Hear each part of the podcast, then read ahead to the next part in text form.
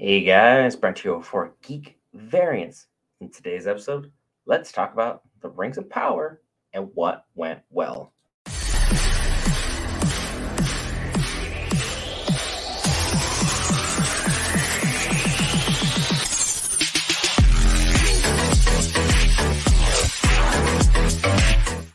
So, we're about a year almost removed from the Rings of Power. And don't worry, guys, for those of you that hated this, there will be a separate video.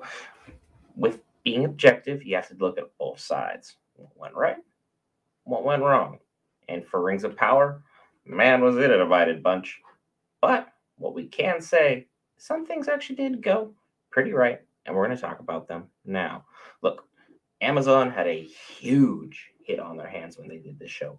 100 million viewers globally, far outpacing any show of that current year and easily Amazon's number one show overall, beating out The Boys, which is another phenomenal show that we also have other videos on. If you want to go check those out, much appreciated. Rotten Tomatoes, 83% liked. Not bad not bad. Metacritic 71 out of 100. Uh, that one's a little bit harsher graded. Metacritic is always really hard to score well on. Most people use Rotten Tomatoes because it's always a little bit higher than what everything else is scoring it. But what went well with the show worked on a couple different levels.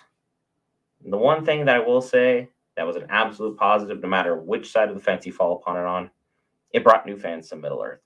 With 100 million viewers, there's bound to be someone who started to fall in love with Middle Earth, Lord of the Rings, Tolkien's work. They'll find The Hobbit. They'll find the Silmarillion. They will find all the lost works of Tolkien and start truly appreciating this universe. Tolkien built up one of the best fantasy universes ever. And it's been mirrored time and time and time again, but never matched by many of today's prominent writers. Tolkien was far and away ahead of his time with all, everything that he wrote. And having the Rings of Power be this immensely popular can only provide good things to each and every old fan because now you get someone you get to talk to, educate, and enjoy Middle Earth with. And that has to be a resounding win no matter how you look upon it. Another thing that is fairly interesting about this show is it tried at times to piggyback off what Tolkien built. Uh, Peter Jackson's success clearly led to a lot of what we have here. The Rings of Power was founded upon Tolkien's work, and Peter Jackson's back for the animation and live action appeal that the universe was created. The adaptation was damn near flawless. I'll say it is easily my favorite trilogy of all time. Not even a question about where that allegiance lies. And Rings of Power attempted to piggyback off a lot of good things about that.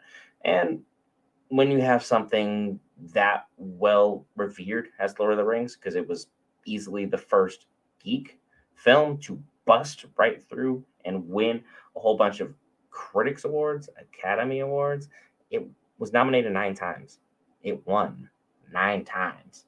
The Lord of the Rings, which is crazy for the time period that was at. Lord of the Rings was running and winning the Olympics like Usain Bolt before Marvel was getting out of the box. It is nuts to think about it in that regard. Another thing that went really, really well with Rings of Power, I'll have to say, is the music. Bear McCreary hit this out of the park. And if you're a fan of the God of War franchise, you're all too familiar with his work. This man is the best composer that is up and coming currently. And it's about time to announce to the world just how damn phenomenal this man is. And sure, Howard Shore composed the original main track. Howard Shore has been brilliant. No one's going to be upset with this. But the music in each and every scene was flawless. Every new land, a new theme. It really made you feel like you were truly within each and every realm of Middle Earth, and everything was composed brilliantly and effectively to capture both your imagination and also let your imagination play up certain scenarios that would happen within Middle Earth. It made you feel like you were truly inside of Tolkien's work, and that is exactly where you want to be reading these kinds of books. I mean, it got nominated five times, five times for its music. It won three times overall Best Score, Best New Composer, and Best Critical Score, which is absolutely phenomenal for any type of show. So, Bear McCreary, hats off to you. You nailed it. Middle Earth, Rings of Power.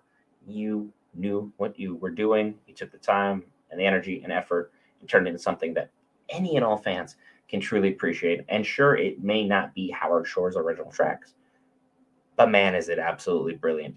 It's like trying to say you're not a good composer because you finished second to John Williams. I mean, it, it's just not, it's not a fair assumption or assessment of the situation.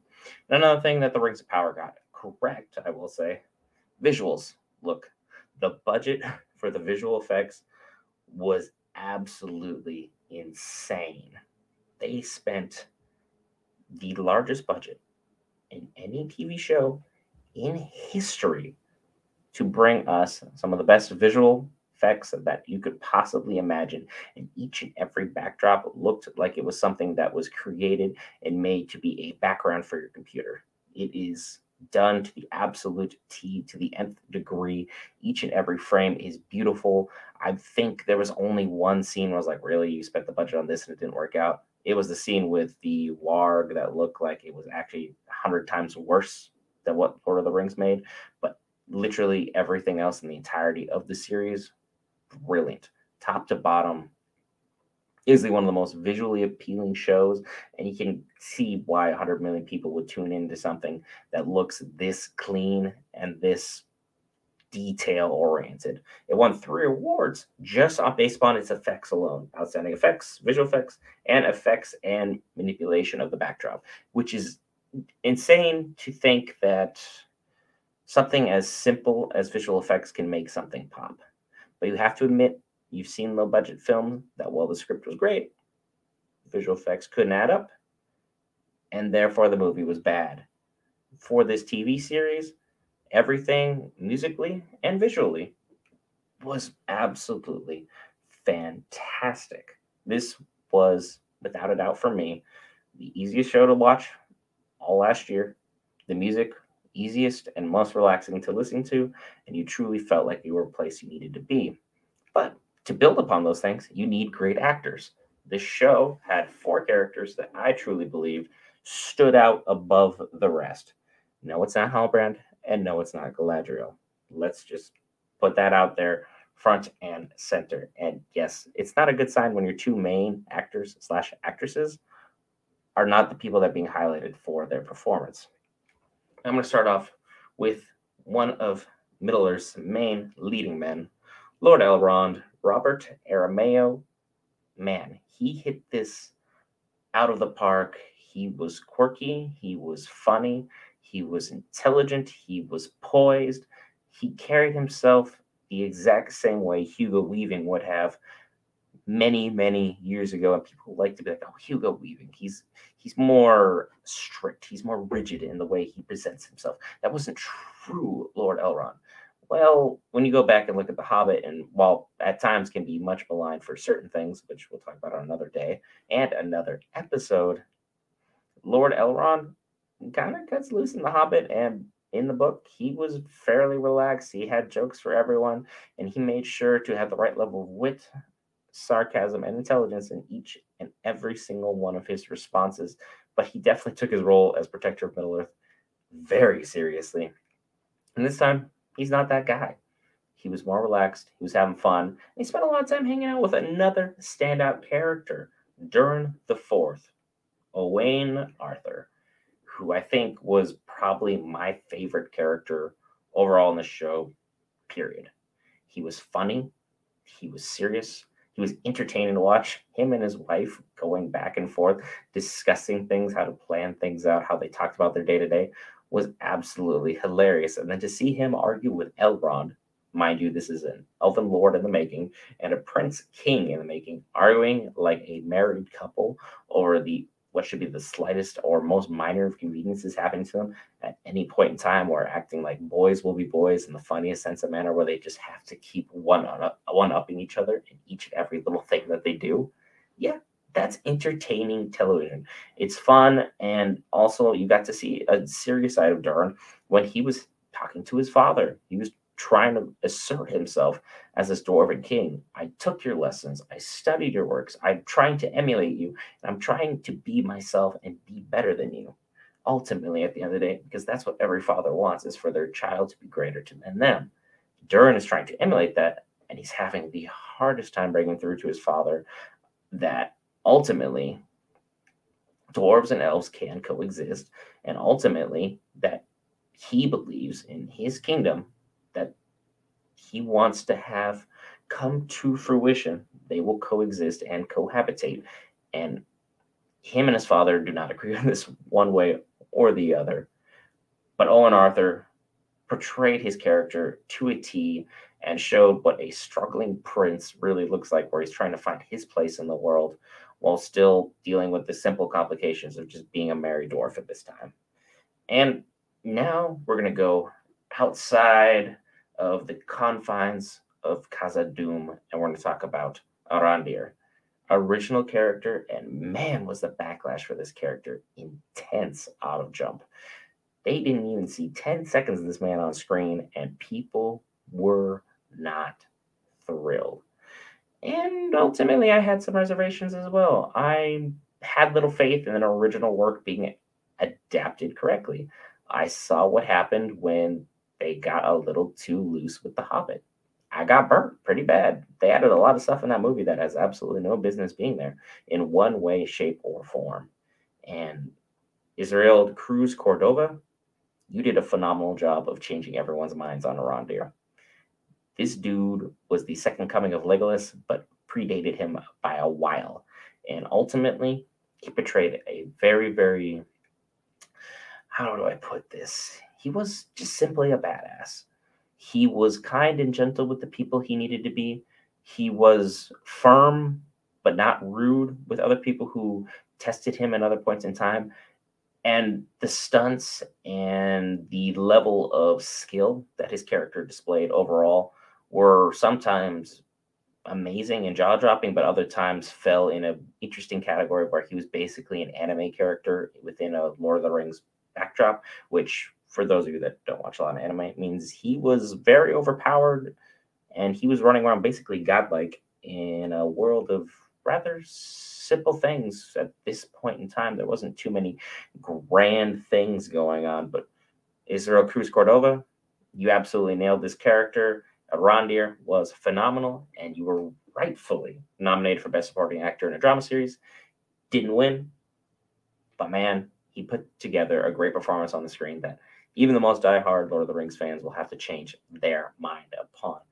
Which brings us to our last character who is put in a struggling position to try and figure out his place in this world, and that is Lloyd Owens playing the actor of Elendil. And the light of Elendil, something mentioned in the ring in the Lord of the Rings, but Elendil, the father of our soon to be king boy, does that not have a lot of pressure. And when you met his son, you wondered why this man is not bald. Every single moment, he should have been pulling out his hair with his son, going from one buffoon moment to another buffoonery moment, struggling to make any and all correct choices in any level of anything. He was just struggling his way through. And ultimately, Elendil still had a daughter who was out there trying to start a romance in the middle of Elendil trying to figure out the correct way of navigating faith versus nationalism. He believed that the elves were all good people and that they got a bad rap in things and that they should be welcomed for any number of reasons. And he doesn't see the way he doesn't see the elves the way the rest of everyone else sees them ultimately. The world may see them as a bad race, but he won't, and he absolutely refuses to and he wants to foster peace and friendship and go back to the way things were when it was a simpler time and everyone just got along and could support their fellow neighbor regardless of what they looked like. And Elendil portrayed that very, very well. Lloyd Owens did an exceptional job of doing this. He had poise, he had charisma, he had grace, he had good wits about him. And when he needed to show a father's sternness to a child who'd been completely out of line doing something foolish, he had the right level of tact in what he did while reproaching them, but also not making them feel absolutely foolish for things that they had been doing, which is a correct form of parenting as opposed to just dumping on your child just because, well, look, if you're a parent, you'll understand this phrase kids will be kids. They will do dumb things, and you will look at them sometimes and be like, really? This is the choice you've decided to make out of anything you could have done. These were not any of the options, and yet somehow you did them. And Lloyd Owens portrayed that brilliantly. And I think Rings of Power overall, if you are not, you know, if you're rigid in the fact that you love the books and you want the book step by step by step adaptation, this show did not sit with you.